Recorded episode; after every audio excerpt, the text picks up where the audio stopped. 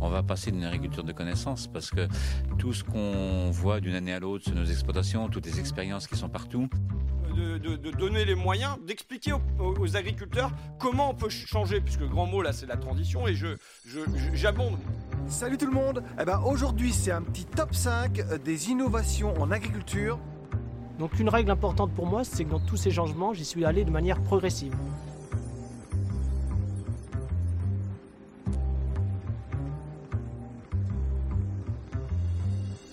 Bonjour à tous, je suis Marion Lemonnier et en partenariat avec la Ferme Digitale, je vous présente le cinquième épisode de Futur Agri, le podcast sur l'innovation agricole. Après avoir traité des enjeux de la méthanisation dans le dernier épisode, je suis aujourd'hui à Aix-en-Provence en compagnie de Julie Davicopain, journaliste et fille d'agriculteur qui est aujourd'hui à la tête d'Ombrea, une start-up AgTech qui conçoit, fabrique et installe des ombrières intelligentes pour aider les agriculteurs à lutter contre la sécheresse. Vous allez le voir, son parcours est déjà hors norme, ça promet pour la suite. Bonne écoute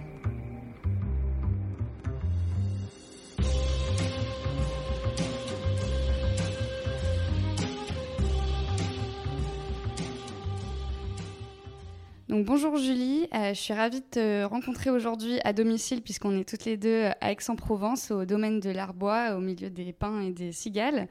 Euh, c'est là qu'est ton entreprise Ombrea, euh, c'est là que vous avez vos bureaux. Est-ce que déjà pour commencer, tu peux te présenter en quelques mots, euh, qu'on sache un petit peu qui t'es? Oui, donc je suis la cofondatrice et, et DG d'Ombrea. donc en gros, moi, ce que je fais, c'est très large. Euh, je serais incapable de décrire ma journée. il n'y en a pas une qui se ressemble. Non, il n'y en a pas une qui se ressemble. Ça va des gestions RH en passant par la stratégie, hein, de la négo, euh, réflexion sur les développements. Et en, fait, je dirais en un mot, c'est vraiment anticiper, anticiper tout ce qui va se passer. Ça marche. du coup, des journées bien chargées. Euh, tout d'abord, je voulais faire un petit point d'actualité parce que quand j'ai préparé un peu ce podcast, j'ai vu que tu avais une grosse actu. Tu as été récemment élue présidente déléguée de la French Tech du coup d'ici ex-Marseille. Euh, du coup, bah, qu'est-ce que ça représente pour toi un peu? Qu'est-ce que tu attends un peu de ce poste? Enfin, Quelle est ta mission euh, là-dedans? Et qu'est-ce que tu comptes en faire? Combien de temps ça va durer aussi peut-être? Euh, c'est un vrai engagement. Euh, c'est une vraie volonté pour moi de représenter quelque part euh, les startups de mon écosystème, de rendre un petit peu l'appareil de ce que l'on m'a donné dans le développement d'Ombrea et de faire en sorte bah, que notre territoire soit attractif, que les startups aient les mêmes chances qu'ailleurs, avec des beaux investissements, des belles levées de fonds, des recrutements qui soient facilités. Donc, en gros, moi, je me vois vraiment sur le terrain auprès des startups à vraiment faire en sorte de les connaître très bien, connaître leurs problématiques et les faire remonter pour faire en sorte qu'elles puissent euh, se développer vraiment euh, dans de très bonnes conditions. Donc c'est faire le lien en fait entre ces startups-là et aussi les collectivités, enfin les Exactement, publiques tout, locales. Tout le monde, ouais, tous les représentants, les partenaires. Euh, c'est très très large et il y a vraiment beaucoup de travail, mais je suis vraiment ravie d'avoir cette nouvelle fonction. Top. donc pour revenir un petit peu à Ombrea, qu'on va détailler vraiment plus tard. Euh, vous, la problématique à laquelle vous répondez, c'est notamment la sécheresse. Alors après, on va voir que vous avez développé aussi d'autres sujets. Euh, mais effectivement, aujourd'hui, euh, et on l'a vu l'été dernier, on va voir comment ça se passe cet été, mais les épisodes de sécheresse sont de plus en plus fréquents. Aujourd'hui, hors Ombrea, dont on va parler après, comment est-ce que les agriculteurs déjà réagissent à ça? Qu'est-ce qu'ils mettent en place en fait pour faire face à ces épisodes de sécheresse en ce moment? Je parlerai déjà des aléas climatiques en général. La sécheresse en fait partie, mais je pense qu'il faut voir la, façon un peu plus globale. Oui, exactement. Euh, je vais surtout parler des cultures de plein champ, puisque c'est celles que, que, je connais euh, plus que, que, les cultures sous serre. Euh, bah, en fait, on s'est rendu compte que les solutions étaient assez, assez vastes et assez peu tech je trouve. On va avoir des, euh, des filets d'ombrage, par exemple, mais bon, c'est quand même très compliqué à installer, euh, euh, c'est coûteux, et en plus de ça, ça ne se module pas. Donc ça veut dire que vraiment, vous allez devoir installer ces filets-là, et puis les laisser une saison, et puis les enlever après manuellement. Donc c'est quand même pas très pratique, et ça, et ça fait de l'ombre tout le temps sur la plante, et la plante, elle a besoin de lumière aussi. Mhm. donc c'est, hum, les solutions techniques sont incomplètes. Et en plus de ça, je dirais que le milieu agricole est plutôt désemparé face à ces aléas climatiques. Les assureurs aussi le sont. En fait, euh, les solutions, euh, elles sont là, mais c'est très compliqué d'y avoir accès, d'y voir clair. Et on se sent tellement démuni quand on, en quelques minutes, on peut risquer de vraiment tout perdre, à cause d'un épisode de grêle. Quoi. Donc c'est très frustrant. Parce qu'aujourd'hui, il y a quand même des, enfin, il y a des assurances du coup que peuvent contracter les agriculteurs en cas d'aléa climatique, quoi. Oui, mais c'est très peu souscrit. On est aujourd'hui à moins de 30% d'agriculteurs qui souscrivent à une assurance contre les risques climatiques. C'est vraiment très très minime, quoi. Ok, ça marche. et donc, est-ce que vous, quand vous avez voulu trouver un peu des solutions pour lutter contre la sécheresse, donc vous, on va le voir après, vous avez développé quelque chose de très tech. Euh, il y a aussi des, solutions beaucoup plus euh, low-tech, comme je j'ai pensé à l'agroforesterie par exemple, où bah, tu as des arbres qui font aussi euh, de, de l'ombre. pourquoi ce choix du coup de partir sur quelque chose de très technologique? Alors, j'aime pas trop dire qu'on est trop tech. Je suis mm. pas vraiment d'accord. déjà, du fait de notre parcours entrepreneurial, on n'est pas des ingénieurs et nous, on est parti d'une problématique marché. donc, en fait, nous, dès le début, ça a été focus vente. Il faut tout de suite aller très vite sur la commercialisation. Donc l'outil, il est tech, oui, mais il est simple, il est robuste, il est efficace. Et c'est ce qui nous a permis d'aller rapidement le commercialiser aussi. Euh, et par rapport à l'agroforesterie, on peut venir en complément, c'est extrêmement intéressant comme démarche, mais c'est long. Et toujours dans cette démarche de répondre rapidement aux besoins des agriculteurs, euh, et ben en fait, euh, c'est cette ombrière que l'on a créée. Et la preuve en est, puisque au, bout de trois ans, on a réussi à développer un outil que l'on a vendu. Oui, oui, ça c'est hyper, euh, c'est hyper important. Euh, du coup, maintenant que vous avez creusé euh, le sujet avec ton papa aussi, parce qu'il est cofondateur de l'entreprise, est-ce que tu es plutôt inquiète chaque été Tu te dis que ça va être de pire en pire et que, on, bon, même avec les, les, les, ombrières, ça, ça risque d'être compliqué Ou est-ce que tu restes quand même assez optimiste sur ce qui va se passer pour l'agriculture et, et surtout ici dans le sud où effectivement ça, ça, prend des ampleurs quand même assez importantes? Je suis hyper optimiste euh, parce que oui, la situation, elle craint euh, vraiment, euh, elle craint de plus en plus et on s'en rend de plus en plus compte parce que on les entend les agriculteurs quand ils nous parlent. Enfin, je veux dire, il, mhm. faut, il faut vraiment être aveugle pour ne pas entendre ces cris et ces, ces signaux d'alarme. en revanche, je suis hyper optimiste parce que je trouve que les initiatives dans la tech, elles sont hyper nombreuses, surtout sur ces sujets-là. Donc, je n'ai aucun doute sur le fait qu'elles seront aussi accessibles aux agriculteurs parce que il ne faut pas seulement développer des outils euh, super tech et qui répondent à des problématiques, si c'est pour finalement dire aux agriculteurs, ok voilà, j'ai l'outil qui, qui va changer votre vie et vous permettre de mieux produire, mais en fait vous ne pouvez pas l'acheter parce que c'est trop cher. C'est pas du tout, euh, du tout intéressant. Euh, donc non, et, et, c'est l'été, oui, j'ai peur tous les étés, mais j'ai peur aussi tous les hivers maintenant. On l'a vu, l'hiver que l'on vient de passer, 2019-2020, il était extrêmement chaud. nous, on l'a vu, on travaille sur la pivoine notamment, et on sait que la pivoine a besoin d'avoir un capital froid l'hiver pour pouvoir fleurir dans de bonnes conditions au printemps. Et cette année, ça a été catastrophique parce qu'il a, fait, très chaud. Il a fait trop doux. Ça marche. Et du coup, aujourd'hui, effectivement, sur, euh, sur euh, l'ombrière, vous allez travailler autant euh, sur les problématiques de soleil, été, sécheresse, que aussi sur, sur ces problèmes de l'hiver. En fait, c'est très global. Disons que euh, l'ombrière s'ouvre et se referme pour pouvoir moduler l'ombrage. Mm. En modulant l'ombrage, on module les paramètres climatiques qu'on choisit, en fait, la bonne humidité, la bonne température et la bonne lumière adaptée aux besoins de la plante à tel ou tel moment de l'année, donc à tel ou tel moment de son cycle de développement. Et c'est donc par conséquent qu'on arrive à travailler sur les phénomènes de sécheresse, mais plein d'autres paramètres aussi. On arrive à travailler sur la qualité, euh, sur euh, les teneurs en sucre, sur la quantité aussi. Donc c'est très global bah, du coup, on va peut-être rentrer dans le vif du sujet parce qu'on commence du coup à en parler sans même l'avoir présenté. Euh, donc toi, tu as créé Ombrea avec ton père qui est agriculteur. Euh, est-ce que tu peux nous raconter euh, un peu bah, comment vous vous êtes dit, go, on se lance dans une entreprise tous les deux? Disons que moi, je me suis jamais rêvé entrepreneur du tout. J'avais une vision, je pense, très cliché de, de l'entrepreneuriat qui me parlait absolument pas. Donc moi j'étais journaliste, rien à voir. Mmh. Euh, Christian, donc mon père effectivement était agriculteur et euh, bah, l'été 2016 il a perdu un quart de sa production à cause d'un épisode de sécheresse. Il produit quoi du coup? Il produit du feuillage coupé. Donc c'est une partie d'horticulture. Ça va être un peu toute la verdure euh, que tu vas trouver dans les bouquets chez le fleuriste quoi. Donc du laurier, ça peut être de l'eucalyptus, c'est très très très large. et donc il a perdu un quart de sa production à, à cause de la sécheresse. C'était pas la première fois. Et c'est vrai que ce sentiment de, se dire, bon ben voilà, euh, encore, et je ne peux rien faire, c'est horrible. Enfin, on se sent vraiment démuni. Et donc à ce moment-là, il a cherché à se procurer un outil. Euh, bah, il a vu euh, des choses qui existaient sur le marché. C'était contraignant, c'était cher, c'était pas adapté. Et donc, euh, bah forcément, quand on trouve pas ce qu'on veut, on imagine ce qui serait chouette de pouvoir avoir sur, sur sa parcelle. Et c'est là qu'on en a parlé. Donc, ça c'est Ombrea s'est créé vraiment sur la table du petit-déj euh, en, septembre 2016. Et ça a été vraiment le déclencheur où on s'est dit, bah, il y a quelque chose, euh, on fonce, go. Et on a quitté nos, nos boulots respectifs pour pouvoir cofonder Ombrea. Alors, du coup, tu vas nous expliquer un petit peu quelle forme concrète ça prend et peut-être aussi des notions de coût. Euh, pour l'agriculteur. Donc c'est une ombrière qui s'adresse uniquement aux cultures de plein champ, donc les cultures d'extérieur. On va s'adresser euh, au maraîchage, horticulture, viticulture, arboriculture aussi.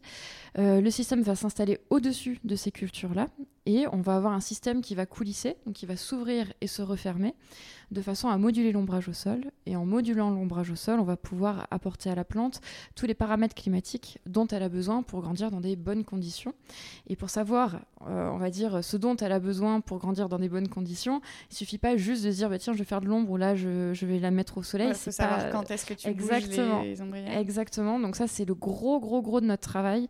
Euh, l'ombrière, on le voit vraiment comme un support. Nous, le cœur de notre activité, c'est toute l'intelligence que l'on va mettre derrière. Donc ça va être construire des modèles agro qui vont nous permettre d'avoir un modèle salade par exemple et on va savoir que la salade dans tel ou tel cas de figure elle va être menacée et il va falloir jouer sur tel ou tel paramètre dans son cycle de développement pour qu'elle puisse justement euh, croître dans de bonnes conditions. Et donc on va croiser les modèles que l'on a développés avec la situation climatique sur la parcelle pour pouvoir faire en sorte euh, d'apporter à la plante ce dont elle a besoin. Et donc, du coup, bah, vous deux, vous n'étiez pas du tout euh, ingénieur, mais j'imagine que vous avez dû, euh, dans vos recrutements, euh, vous entourer de pas mal d'ingés. Ouais, complètement, et, évidemment. Mais c'est très bien de ne pas être ingénieur, je l'assume complètement, parce que le milieu agricole, il, il s'aborde vraiment d'une certaine façon, et si on ne le connaît pas, c'est hyper compliqué d'aller vendre des outils aux agriculteurs. Aujourd'hui, nous, notre, notre premier argument, c'est la confiance avec nos clients, puisqu'on sait on sait, en fait, on connaît leur quotidien. Tous les gens qui travaillent chez nous euh, connaissent aussi très bien le milieu agricole. Donc euh, oui, on a embauché très vite des ingénieurs, des docteurs. Mhm. Aujourd'hui, on est quasiment 30 chez Ombrea. Et on a levé euh, un peu plus de 4 millions pour pouvoir justement bah, aussi recruter ces profils à très haute valeur ajoutée et accélérer. et c'est ce qu'on a réussi à faire puisqu'on a un outil qui est abouti qui tourne, très vite. Ouais, ça marche. On en, on en reparlera en plus tout à l'heure. Euh, et justement, tu nous disais que euh, ça se destine clairement euh, aux cultures de plein champ. J'ai vu que vous aviez testé du coup bah, sur du maraîchage juste à côté ici, en Viti, et aussi bah, sur les pivoines, on en parlait tout à l'heure. Comment vous avez choisi, enfin, est-ce que vous choisissez euh, les, cultures ou est-ce que c'est aussi les agriculteurs qui viennent vous voir et où, du coup, vous développez aussi des solutions avec eux? Enfin, Pourquoi ces plantes? Comment, comment ça se passe? C'est un peu tout ça à la fois. Euh, déjà, bah, toujours pareil, on, part d'un besoin marché. On mhm. identifie des cultures qui, qui souffrent ou alors qui représentent un gros marché euh, pour nous. C'était le cas de la pivoine, notamment, où on a vraiment travaillé dessus, la viticulture évidemment et, et le maraîchage. Et donc, à partir de là, on fait toujours la même chose, des expés qui nous permettent d'avoir euh, des résultats, de montrer que ça marche, parce que évidemment, on ne va pas commercialiser un outil euh, sans résultat. Personne ne va l'acheter sinon c'est. Et, puis, on n'est pas crédible. Le milieu agricole, un agriculteur, il a besoin de voir que ça marche pour acheter. Et mmh. c'est tout à fait légitime, on le comprend tout à fait. Donc, en effet, euh, on, on, met en place des experts, on engrange de la donnée, on a des résultats. Aujourd'hui, on est les seuls à pouvoir témoigner de réelle augmentation de rendement agricole. Euh, les derniers chiffres qui ont été euh, certifiés avec l'Institut Astrodor qui travaille sur l'horticulture témoignent d'une hausse de 17% de rendement sur la pivoine. C'est énorme. Euh, et ça, c'est pas Ombrea qui sort ces chiffres-là, c'est certifié par un institut indépendant. donc, on est en mesure de présenter des résultats et donc d'accéder à ce marché-là. C'est toujours dans cet ordre-là que nous fonctionnons. Et du coup, par exemple, vous décidez de travailler effectivement sur l'horticulture. vous euh, vous associez avec euh, c'est ça? Mhm. Comment euh, vous créez ces partenariats-là avec des instituts externes? Et comment ça se passe quand tu es une start-up, que tu dois avancer très vite et que finalement tu te retrouves à être aussi avec des interlocuteurs qui sont peut-être pas dans la même temporalité que toi? Comment vous gérez ça chez Montréal C'est hyper important d'associer les instituts. Ouais. C'est hyper important parce qu'en plus, ils sont en demande ils les voient bien les changements qui s'opèrent aujourd'hui dans le milieu agricole et la tech les intéresse. Donc ils sont plutôt moteurs, moi je trouve, dans, dans ces partenariats-là. Euh, disons que en fait, les personnes qui vont gérer ça en interne sont des personnes qui ont l'habitude de travailler aussi du, du, fait de leur parcours universitaire avec des instituts de recherche. Donc le dialogue est assez facile puisqu'ils parlent entre pairs. Nous, ce sont essentiellement nos docteurs en biologie qui travaillent avec eux et ils ont euh, tous fait des stages, ils ont tous euh, bossé dans, dans ce genre d'institut. Donc c'est très facile, il n'y a pas de souci. Vraiment, il n'y a aucun problème. Et les partenariats se montent assez facilement parce que, là encore, les instituts techniques sont pratique. Euh, c'est vraiment leur spécificité. Et, justement, ils sont en demande de pouvoir avancer des résultats sur des thématiques euh, que les chambres d'agriculture, par exemple, leur font remonter. Et la gestion des risques climatiques en fait partie. Ça marche. Euh, c'est un coût, du coup, c'est important, j'imagine, quand même, pour, pour l'agriculteur. Est-ce qu'aujourd'hui, vous êtes en mesure de savoir combien de temps ça peut être amorti, si vous avez fait des études de rendement, du coup Bien sûr. C'est un sujet essentiel, c'est ce que je te disais tout à l'heure. pour nous, et surtout qui étions issu du milieu agricole, bah ça n'avait pas de sens que de dire on a l'outil, mais en fait, euh, il est invendable. Enfin, c'était absolument pas pertinent. Ah, ça n'a pas de sens. Aucun. Donc, euh, ça a été notre priorité dès le départ de se dire comment, euh, comment on rend accessible aussi l'outil, parce que oui, c'est un investissement conséquent. Donc, euh, je ne peux pas donner de chiffre parce que le chiffre va changer si on l'achète sur 2000 m2 ou si on l'achète sur 3 hectares. Ça ne va pas du tout avoir le même. Exactement. Et ça va dépendre aussi du pilotage que l'on va appliquer sur de la vigne, sur de la pivoine, sur de la fraise. Ça change aussi. Mais oui, mhm. c'est un investissement qui est conséquent, qui chiffre vite. qui chiffre vite. Donc, pour pallier ça, qu'est-ce qu'on a fait? On a décidé d'installer des panneaux photovoltaïques au-dessus des structures, puisque dans tous les cas, les structures sont en place. Donc autant les mettre à profit et en faire quelque chose d'intelligent financièrement. Donc euh, l'énergie qui est produite va couvrir, soit si on vend directement à l'agriculteur sur des petites surfaces, ça va couvrir l'investissement de départ, ou alors on a un deuxième modèle économique qui est très pertinent aussi, c'est qu'on noue des partenariats. Et dans ces partenariats-là, on s'associe par exemple avec des énergéticiens qui exploitent toute la partie énergétique et l'agriculteur a à sa disposition du coup un outil pour produire euh, euh, ses productions sans impact financier. Bah, c'est hyper intéressant tout ça et ça permet aussi d'avoir une certaine circularité et intelligence euh, jusqu'au bout. Est-ce que tu peux nous expliquer euh, maintenant bah, quelles sont justement les différentes étapes un peu d'installation du moment où vous rencontrez euh, l'agriculteur jusqu'à ce que vous fassiez, je sais pas, les tests, enfin, je sais pas quel est le bout de la chaîne d'ailleurs, est-ce qu'il y en a une, mais voilà un peu les différentes étapes sur, sur l'installation d'une ombrière. Oui, très important parce qu'on a, on a vraiment une euh, dimension de conseil aussi et de sur-mesure, forcément. Euh, donc, en, clair, nous, chez nous, les commerciaux sont des agronomes et l'idée, c'est de faire vraiment un diagnostic de la parcelle et euh, des pratiques culturelles aussi de l'exploitant. Donc, on cherche vraiment à, à s'adapter à ces cultures, c'est-à-dire qu'on ne va pas se dire on met l'ombrière et la culture derrière. Non, Enfin, c'est possible, mais disons que nous, on lui dit, c'est un support, c'est-à-dire que c'est la culture, et l'ombrière s'adapte à la culture et s'adapte à vous. Donc on est capable d'installer des ombrières sur des cultures déjà en place, ça ne nous gêne absolument pas pour les installer. Euh, et donc on va étudier toutes ces pratiques et c'est à partir de là qu'on va établir un protocole. Et ce protocole va, être, euh, va se monter donc avec l'exploitant agricole. Ensuite, l'installation est faite. Et puis, il va y avoir, euh, on va pas le laisser avec son nombril en disant voilà, maintenant tu te débrouilles et puis euh, on s'en va.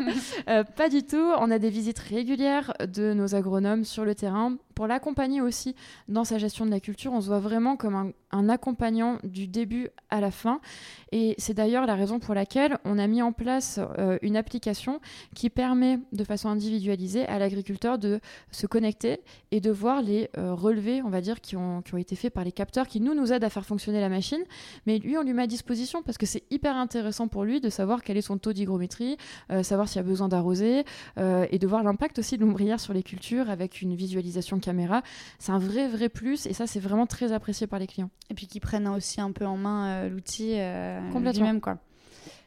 très intéressant. Il y a du coup euh, beaucoup de R&D dans, dans, dans, votre entreprise. Enfin, j'imagine que là, ça se peut-être ça vous continuez toujours, mais ça a le gros, on va dire, euh, effet pour commercialiser euh, quelque chose. la technologie, il a fallu la développer. Je sais que c'est toujours une problématique quand on lance une entreprise avec comme ça beaucoup de recherches, etc. au départ. Comment du coup vous avez démarré? Comment vous avez financé aussi tout ça? Euh, parce qu'effectivement, on l'a vu tout à l'heure, vous n'êtes pas ingénieurs tous les deux, donc vous ne pouviez pas juste allouer du temps à ça, fallait directement investir. Comment ça s'est passé du coup? Recherche de financement. Ça a été déjà d'être euh, incubé. Donc, euh, c'est hyper important. Être incubé dans un incubateur thématique. Là, pour nous, c'était des clean tech. Et ça nous a permis d'être mis en relation avec les bons interlocuteurs chez BPI, les bons interlocuteurs auprès des banques qui sont familiers avec l'innovation et les sujets hardware, qui mêlent un peu de soft aussi. Et ça nous a permis d'aller vraiment taper au bon guichet et mhm. d'avoir les dossiers qui passent. On n'a pas eu de refus, donc ça a été un vrai vrai plus. On a gagné du temps, mais c'était vraiment incroyable. Rare, je pense euh, que ça se passe on a eu beaucoup de chance. Fluide. On a eu beaucoup de chance parce qu'on a rencontré les bonnes personnes. Je pense que c'est vraiment ça. Et, et, aller directement au bon guichet, mais ça fait gagner un temps incroyable, de l'énergie aussi, et ça permet du coup d'avoir rapidement des financements pour pouvoir recruter. Alors ça a été du bureau d'études au début, après ça a été euh, des personnes qu'on a internalisées, exactement. Euh, donc oui, ça, a été progressif, mais pour te donner un chiffre, l'ombrière aujourd'hui, euh, on en est à sa V5. On a fait 5 évolutions d'ombrière, ce qui ce qui est quand même énorme parce qu'on est sur des, sur des outils qui sont volumineux, qui représentent des investissements assez, assez lourds au stade du prototypage. Donc ça a été un vrai investissement, oui. Ça marche. Et puis j'imagine qu'aussi ça, rassure beaucoup euh, de voir que ça se passe de manière aussi fluide. Tu te dis, bon, bah, j'ai réussi à convaincre directement comme ça euh, beaucoup bah, d'interlocuteurs différents et euh, ça donne aussi un peu des ailes pour, pour continuer. Quoi. Bah, ce qui a rassuré, je pense, c'était justement le fait qu'on maîtrisait notre marché et on connaissait les agriculteurs et leurs attentes. Ouais, c'est ça. C'est ce qui vraiment nous a donné un, un coup d'avance et qui a rassuré tous les financeurs. Et du coup, ce qui était super, c'était qu'en ayant les prototypes, on a les clients qui venaient. Donc, avant même de commercialiser, on avait déjà des clients qui étaient prêts à l'acheter. Donc ça, ça a été un gain de confiance énorme et on a pu prouver que oui, la demande, elle était bien là euh, et que les agriculteurs étaient prêts à investir dans des systèmes comme les nôtres. Ça marche. Et hum, pour terminer euh, vraiment sur la partie euh, Ombrea euh, pure et dure, je dirais, juste une petite question d'actualité aussi. Est-ce que là, la crise sanitaire, ça vous a un peu impacté? Si oui, comment? Au-delà du fait que j'imagine que vous avez tous télétravaillé, mais comment aussi tu as appréhendé là les prochains mois? Alors on télétravaille tous tout le temps, donc finalement ça n'a pas changé grand-chose. Euh, disons que non, on a, on a eu de la chance parce que, euh, mais c'est le cas de, beaucoup de, de, startups du monde agricole. Euh, alors déjà on est des startups, donc on a l'habitude d'être agile et de, de, switcher quand il y a une difficulté. Donc on a une capacité de réactivité qui est assez forte, mais ça c'est pas uniquement nous, c'est on va dire le fait d'être une start-up. Ensuite, on s'adresse au milieu agricole qui n'a pas été confiné, qui n'a pas arrêté de travailler pendant, euh, pendant la crise. Donc nous, en tout cas, nos clients ont tous été sur le pont avec d'ailleurs de grandes difficultés parce qu'ils ont eu du mal à sourcer de la main-d'œuvre pour pouvoir euh, justement euh, couvrir, on va dire, la demande. certains ont été plus en difficulté que d'autres. Je pense notamment aux horticulteurs au début qui ont dû jeter beaucoup de marchandises. ce qui est rassurant, c'est qu'on voit que tout repart. Euh, la reprise est très forte. On n'a pas eu d'annulation de commande. Euh, donc nous, on va dire que les choses ont été euh, fluides. On a continué à signer des contrats pendant le confinement. disons que ce qui est un petit peu embêtant, bah, c'est comme tout le monde, c'est que ces deux mois bah, nous ont fait ralentir. Quoi. Donc ça veut dire que bah, ces deux mois, il va falloir qu'on les rattrape un petit peu ces, ces, prochaines semaines. Quoi. Ouais, c'est sûr. Mais bon, effectivement, globalement, et le secteur agricole continuait à tourner. Et euh, du coup, les clients sont, euh, sont quand même encore là et euh, ça, c'est hyper important. Bah, merci, du coup, ça permet de mieux comprendre effectivement là comment fonctionne l'entreprise. maintenant, on va peut-être un peu plus aussi parler de toi. Est-ce que tu peux nous retracer un petit peu ton parcours avant de, de créer Ombrea, justement? Tu nous disais que tu étais journaliste tout à l'heure. Oui, donc alors, moi, c'est très important. Je suis originaire de la région d'Aix. D'accord. Donc, j'ai grandi ici, euh, à la campagne, et euh, j'ai eu très envie, très vite, de partir de la campagne pour aller euh, à l'opposé, c'est-à-dire Paris, et de me retrouver n'importe où en ville dans une tour, c'était, c'était mon rêve, quoi. Ce qui était, assez improbable quand je regarde aujourd'hui. qu'on n'a pas. c'est clair. la preuve, c'est que je suis vite revenue quand même. Euh, et donc, ouais, donc, au niveau de mes études, j'ai fait donc, une prépa lettres, une hypocagne, une canne, et après j'étais à Assas en droit, et j'ai été journaliste, j'ai, je suis passée par le CFJ, notamment une école de journalisme à Paris. J'ai travaillé chez Radio France et CNews à la fin, où j'étais journaliste politique, j'ai notamment couvert la dernière présidentielle avant de quitter justement euh, mon CDI pour euh, bah, justement le lendemain du deuxième tour avec l'élection d'Emmanuel Macron. Je suis allée quand même jusqu'au bout et, pour euh, me consacrer en full time chez Ombrea. Et du coup, tu es, revenu en fait depuis Paris, tu es revenu à Aix. j'ai déménagé. Ça a été quoi un peu le, la réaction euh, justement de tes proches ou peut-être de tes amis de Paris? Enfin, Est-ce qu'ils ont compris? La catastrophe. Ah L'incompréhension totale. En plus, j'avais fait des études qui étaient, qui étaient sélectives où c'était euh, le journalisme, c'est un milieu, c'est dur quand même de, de faire sa place. J'ai eu la chance de faire une bonne école et en plus, j'étais en CDI euh, juste après ma sortie de l'école. Donc en réalité, j'avais j'avais une position qui était, qui était plutôt confortable. Tu es resté combien de temps du coup? Tu as fait combien de temps journaliste J'ai été 4 ans journaliste. Donc euh, assez peu. Mais j'avais la chance quand même d'avoir une situation très stable par rapport à mes copains.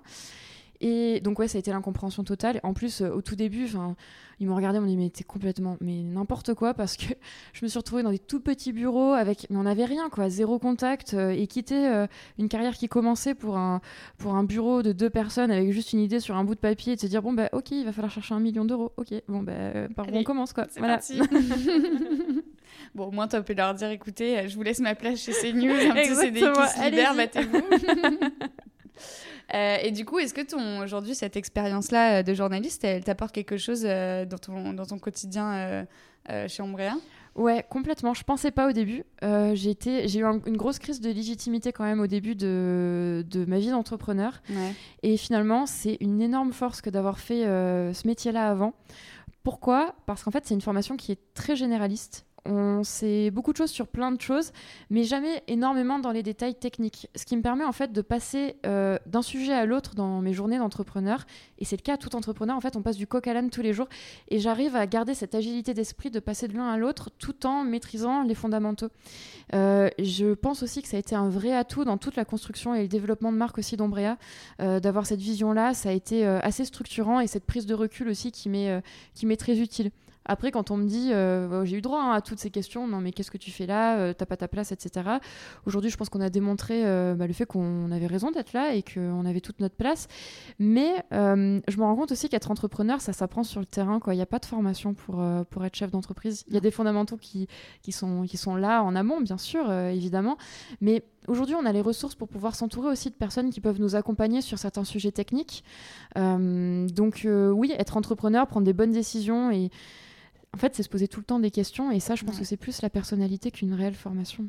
Ouais, c'est sûr. Et euh, justement, euh, sur, ce, sur ce sujet aussi du choix de l'entrepreneuriat, toi, j'imagine que c'était aussi euh, une volonté d'agir de, de, et effectivement de résoudre le problème de ton père, et qui est le problème de pas mal d'agriculteurs.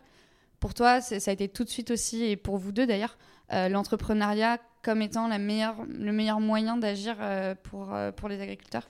Ouais, mais ce qui est marrant, c'est que je me suis pas dit euh, je vais être entrepreneur, quoi. Parce que j'étais très mal à l'aise une fois de plus avec ça. Je me sentais pas du tout à ma. pas ton milieu. Euh. Non, et puis j'avais une image vraiment euh, très caricaturale du gars qui allait avoir 55 ans avec son costume brillant et sa petite cravate très propre. Et je, je m'identifiais pas en tout cas à ce milieu-là. J'avais tort évidemment parce qu'il y a différentes façons d'entreprendre et c'est très riche. Mais non, on s'est pas dit tiens, on va entreprendre. On s'est dit on passe à l'action. Alors en fait, c'était un acte d'entreprendre, justement un acte d'entrepreneuriat. Donc oui, ça a été euh, une façon de se dire, bah, bah, go quoi, on y va. Il y a, une opportunité et on s'est pas posé de questions et on s'est vraiment lancé euh, à fond dedans quoi. Et le business est venu tout de suite derrière et au final tu te retournes et tu te dis ah ouais tiens j'ai monté une entreprise. Oui c'est ça voilà. Avec beaucoup beaucoup de travail et beaucoup de nuits blanches et des week-ends euh, passés en dehors de la maison mais bon c'est comme ça. C'est la vie. donc aujourd'hui aussi, qu'est-ce que ça fait combien de temps du coup que, que tu as lancé Ombria alors, euh, on va bientôt fêter notre quatrième bougie, là, à l'automne. ça marche. Et qu'est-ce que qu'est-ce que tu as le plus appris euh, justement depuis 4 ans? Est-ce qu'il y a des choses qui t'ont marqué où tu t'es dit waouh, je pensais pas que ça se passait comme ça ou, ou que moi j'allais être comme ça ou? À peu près tout. Euh, c'est génial. J'ai tout découvert et, et, je continue encore. Euh, alors, comme on est aussi issu du milieu agricole, on est des gens très terre à terre avec Christian. Donc, en fait, on ne sort jamais champagne. On n'est jamais euh, en mode effusion de joie. c'est incroyable, on est les rois du monde. Jamais, jamais, jamais. En fait, on regarde toujours ce qui va arriver. donc, je pense que ce que ça nous a appris, ou plutôt ce que ça a renforcé le fait d'entreprendre, c'est de garder les pieds sur terre et de se dire que tout reste à prouver. moi, aujourd'hui, j'estime qu'on est des bébés et que tout est à faire en fait, on a tout à construire. C'est ce que j'essaie aussi d'insuffler au, sein des équipes, c'est de se dire on ne fanfaronne pas, jamais, jamais, jamais, on reste super modeste, on reste super humble et on prouve parce qu'on a tout à prouver aujourd'hui et il faut pas qu'on se plante. Donc c'est vraiment, euh, on va dire, euh, oui, de cette je sais pas si on peut parler de modestie, mais plutôt, oui, de terre à terre et garder toujours cette tête froide. Et puis ce que j'ai appris et qui m'a surprise aussi, c'est de se rendre compte qu'en fait, on, est, on a été capable de faire ça. Et, ça, c'est énormément de fierté aussi. Et de, euh, c'est très challenging de se dire, bah voilà, euh, punaise, on a fait ça, c'est dingue. Enfin, quand, on, quand on ouvre la porte le matin et que je vois toutes ces têtes qui me regardent et de se dire, mais on a fait ça, mais c'est incroyable. Et c'est extrêmement gratifiant aussi de se, se dire que l'on va pouvoir impacter. Euh, c'est-à-dire que d'une idée en tête, elle est chez des gens aujourd'hui elle est chez des agriculteurs, elle marche. Et ça, c'est assez dingue de se, de se dire que bah, ça s'est concrétisé. Quoi. Ouais, c'est clair. Et euh, du coup, aujourd'hui, euh, ton, ton, ton, père, il a gardé son, son exploitation. Euh, comment vous vous répartissez les rôles entre vous deux pour gérer justement Bréa c'est très important qu'il ait gardé son exploitation parce qu'on avait besoin de garder encore ce pied euh, dans le milieu et de sentir quand il y avait des problèmes euh, et ça nous permet d'être vraiment très réactif euh, à n'importe quelle situation. Donc ça c'est vraiment très chouette. Il dit là en ce moment dans les champs il se passe ça. Je pense que tous les clients ils ont la même chose. Exactement. Ça nous permet d'être super réactif donc c'est top. Alors bon il a pris un associé donc ce qui fait que l'associé quand même est beaucoup plus présent que lui sur, sur le terrain agricole Clairement, pas tout gérer. Euh, non, c'est pas possible. Enfin, on est trop nombreux ici. Donc, alors chez Ombrea, euh, c'est ça qui est assez particulier, c'est que souvent quand on a deux cofondateurs, il y en a un qui qui va être sur une partie plus opérationnelle que l'autre. Mhm. Nous, on est vraiment deux CEO et on l'assume complètement. C'est-à-dire qu'on va se séparer très bien les tâches. Lui, il va être vraiment sur du développement stratégique, commercial, financier, euh, structuration. Et moi, je vais vraiment être sur toute la partie. J'adore les négos, tout ce qui va être contrat, stratégie de développement, grand compte. Euh, et un peu de, RH évidemment aussi. Donc en fait c'est très complémentaire, mais euh, on va dire qu'on fait euh, un CEO en, deux quoi. ça marche. Du coup, comment ça se passe au quotidien? Enfin moi quand j'ai vu ça et je pense que ça surprend un petit peu tout le monde. Euh, enfin, moi, je pense, j'adore mon papa, mais je pense j'ai clairement jamais pu créer une boîte avec lui. Euh, du coup, comment vous gérez ça, ou même la, je sais pas, la vie pro, la vie perso, euh, quand vous voyez le week-end en famille Enfin, c'est quand même assez. j'avais jamais entendu ça. En tout cas, je sais pas si tu as des exemples d'ailleurs de boîtes que tu connais qui se font comme ça en famille. Il y en a, il y en a. Ouais, couple, il y en a beaucoup. Sœurs, peut-être aussi. Ouais, aussi. Ou souvent, c'est le du, du, même sexe. On va avoir mère-fille ou père-fils. Ça, ça se fait beaucoup. Ouais, c'est vrai. Mais euh, tout ce qui mère-fils, j'en connais pas et père-fille, j'en connais pas. Bon. Euh, c'est un vrai sujet. Euh, Moi non plus, je m'imaginais pas bosser avec mon père. C'était vraiment pas dans, dans, dans mes rêves. Mais, une fois de plus, c'est comme l'entrepreneuriat, c'est l'opportunité qui a fait que. Et en fait, euh, moi, je pense que ce qui fait que ça marche bien entre nous, c'est que déjà, on se connaît par cœur. La confiance est là et entre associés, c'est hyper important. On partage la même stratégie. Et surtout, en fait, je ne bosse pas avec mon père. Je bosse avec mon associé. Je l'appelle par son prénom. Euh, au bureau, on parle que de bureau. Euh, à la maison, on parle que de maison, enfin de perso. Vous avez les choses vraiment réussi à faire une frontière. la euh, frontière, elle est, c'est un mur de Chine mais géant euh, qui n'est jamais franchi. On est et, puis c'est hyper important parce que la famille autour a besoin aussi de sentir que bah, elle est pas cassée avec avec cette. Il n'y a pas de risque aussi parce que ça devait être un peu une peur de dire bah si ça se passe mal votre boîte ah vous, bah vous éclatez tout le monde quoi. Ça c'est clair, ça peut être un vrai risque. Donc cette question de dire c'est que du travail elle est là. Euh, et puis surtout, moi, ce que je me dis des fois, c'est que je me dis, mais mon Dieu, comment je parle à mon père, en fait. Euh, Parce que effectivement au bureau je le parle comme un associé. Donc bah c'est franc à un moment donné euh, il me le dit il me le dit tu déconnes je lui dis tu déconnes ou tu, tu, tu m'embêtes, enfin tu vois, un moment un peu plus vulgaire, mais voilà.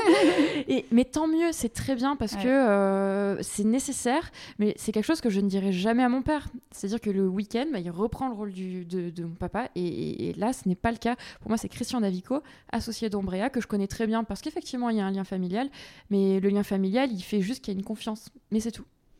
Bah bravo parce que je pense que c'est pas évident de construire euh, cette relation euh, aussi claire euh, avec, avec des membres de sa famille. Donc c'est assez incroyable que ça fonctionne. Et je pense que ça, à partir du moment où tu as trouvé en fait la bonne manière de fonctionner, effectivement, ça peut être hyper puissant parce que comme tu dis, bah, tu as une super confiance avec cette personne quoi, et tu la connais par cœur et il n'y a pas mm. besoin de trop parler des fois aussi. C'est exactement ça. Suite, quoi. Et ça, c'est magique. Mm. Euh, du coup, il y a, ton père qui est, CEO aussi, et puis après, il y a du coup tout le reste des 30 personnes euh, qui, euh, qui bossent avec vous. Donc, tu es maintenant, tu as une entreprise, donc tu es devenue aussi manageuse.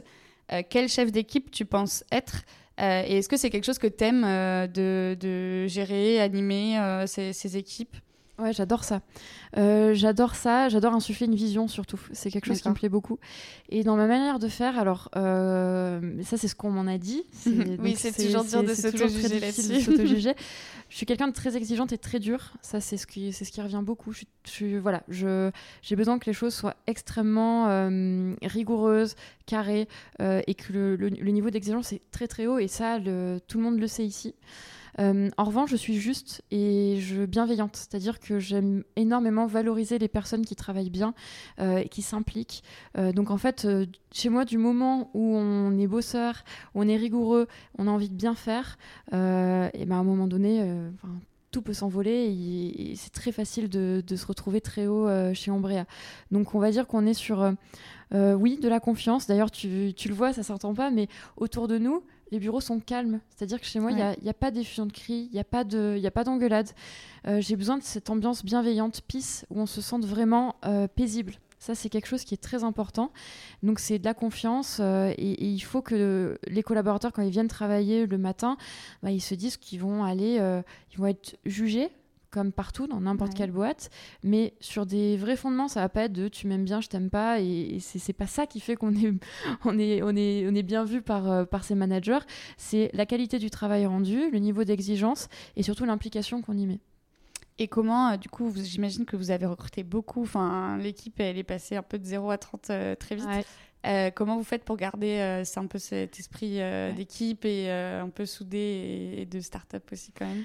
Ouais, bah, déjà à la même période l'année dernière on était 10 donc voilà ça, ça a été un peu violent l'arrivée de tout le monde. alors ça a été par plusieurs palier. Je dirais que ce qui soude tout le monde ici, c'est les valeurs. Les valeurs d'Ombrea ne changent pas et restent toujours les mêmes.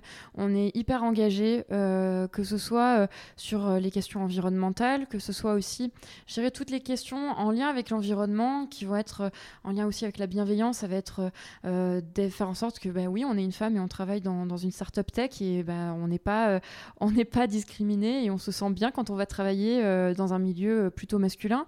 ça va être de s'ouvrir aussi sur notre notre marché. Donc, on incite aussi tout le monde à aller à la rencontre du milieu agricole. On a par exemple un collaborateur qui, pendant, euh, pendant le, justement cette période de confinement, a pris une semaine de vacances pour aller euh, dans les champs aider euh, des agriculteurs. Donc ça, c'est quelque chose qu'on on, incite énormément à faire ça. et puis au niveau du staff, donc il a fallu effectivement un petit peu cadrer les choses. Donc on a mis en place un comité de direction. Donc on a un directeur des opérations, un CTO qui permettent aussi, on va dire, de, de structurer et de manager un petit peu plus les équipes opérationnelles ça marche. Et dernière euh, question, parce que j'en ai euh, un petit peu entendu parler quand j'ai fait des recherches euh, sur toi. Tu l'as dit, on est dans un milieu, et moi je le vis aussi, hyper masculin. en plus, on est jeunes toutes les deux. moi, je sais que ça a pu, parfois, ça va, c'est pas quotidiennement, mais en tout cas, parfois, effectivement, on te fait sentir que bon, on aimerait mieux parler à un mec en costard cravate de 50 ans et que ça ferait plus sérieux. Toi, est-ce que, enfin, comment tu fais pour en faire aussi une force et euh, voilà, enfin après, euh, je veux pas que tu me racontes euh, des anecdotes d'obstacles ou quoi que ce soit, mais qu'est-ce que ça a forgé un peu comme mentalité chez toi? Dans le milieu agricole, déjà, je le sens pas, moi, cette question de discrimination, oui, ou mhm. en tout cas qu'on remarque que je suis une femme et que c'est pas habituel. Ça, je le remarque pas du tout parce que les exploitations agricoles, elles sont souvent mixtes, gérées en, en, famille avec des femmes, des hommes. Donc, bon, ça, c'est pas trop le sujet. Mais dans le milieu de la tech, euh, le boulot, il est immense à faire. Enfin, ça, c'est clair. Donc, qu'est-ce que ça implique euh, de mon côté euh, Sachant que bah, j'ai quoi J'ai 28 ans. oui, c'est un énorme travail de confiance. C'est-à-dire que, bah, en fait, je ne me pose absolument pas la question d'être une femme ou un homme. J'y vais comme. En fait, je fais ma vie comme je la ferais n'importe comment. Euh, donc je ne je, fais pas attention. C'est vrai que le risque, ça aurait été de se dire bon, ben, j'arrête de me maquiller, j'arrête de m'habiller super féminine pour rentrer un peu plus dans le moule et me, me calquer un petit peu dans, dans, mon environnement. Ça n'a pas été le cas. J'ai fait le choix de rester fidèle à celle que je suis. Et donc, euh, c'est hyper important. C'est hyper important. je pense que tu craques au bout d'un moment. C'est terrible. Et donc, ça sera dû par quoi Je pense que ça a changé pas mal de choses chez moi où je suis beaucoup plus affirmative. D'ailleurs, mes proches me le disent. Euh, je suis beaucoup plus beaucoup plus tranchante, beaucoup plus, peut-être un peu plus dure qu'avant, ouais, ça c'est clair. Où euh, je vais jamais me laisser faire, je vais regarder droit dans les yeux, je vais pas lâcher le regard, euh, et puis je vais parler fort, je vais prendre de l'espace en fait, quelque chose que je ne faisais pas ou moins avant. Bah, ça va être cette assurance-là d'être présente dans l'espace et, et, pas être en retrait euh, quand on est dans une table, au sein d'une table où il y a que des mecs qui font que parler. Je me laisse pas couper la parole, je reprends la parole, je coupe, enfin voilà, comme n'importe quel homme le ferait à ma place. Ok, ça marche.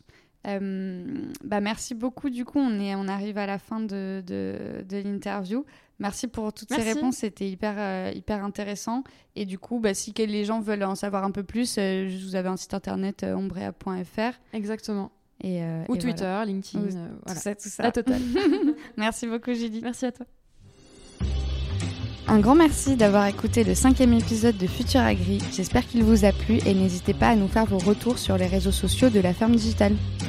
Merci également à Julie pour cet échange passionnant et engagé sur de multiples fronts.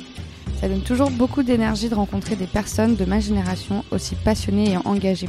Je me rends compte aussi de la chance que j'ai d'être au cœur de ce bouillonnement d'idées et de solutions pour faire face aux, aux enjeux du XXIe siècle. Et c'est bien sûr un immense plaisir de partager tout ça dans le podcast. Pour être informé des prochains épisodes, vous pouvez suivre la ferme digitale sur les réseaux sociaux. Je crois également savoir que vous pouvez beaucoup nous aider en notant le podcast avec plein d'étoiles. Et à très bientôt pour de nouvelles rencontres avec des personnes qui font l'innovation dans le secteur agricole.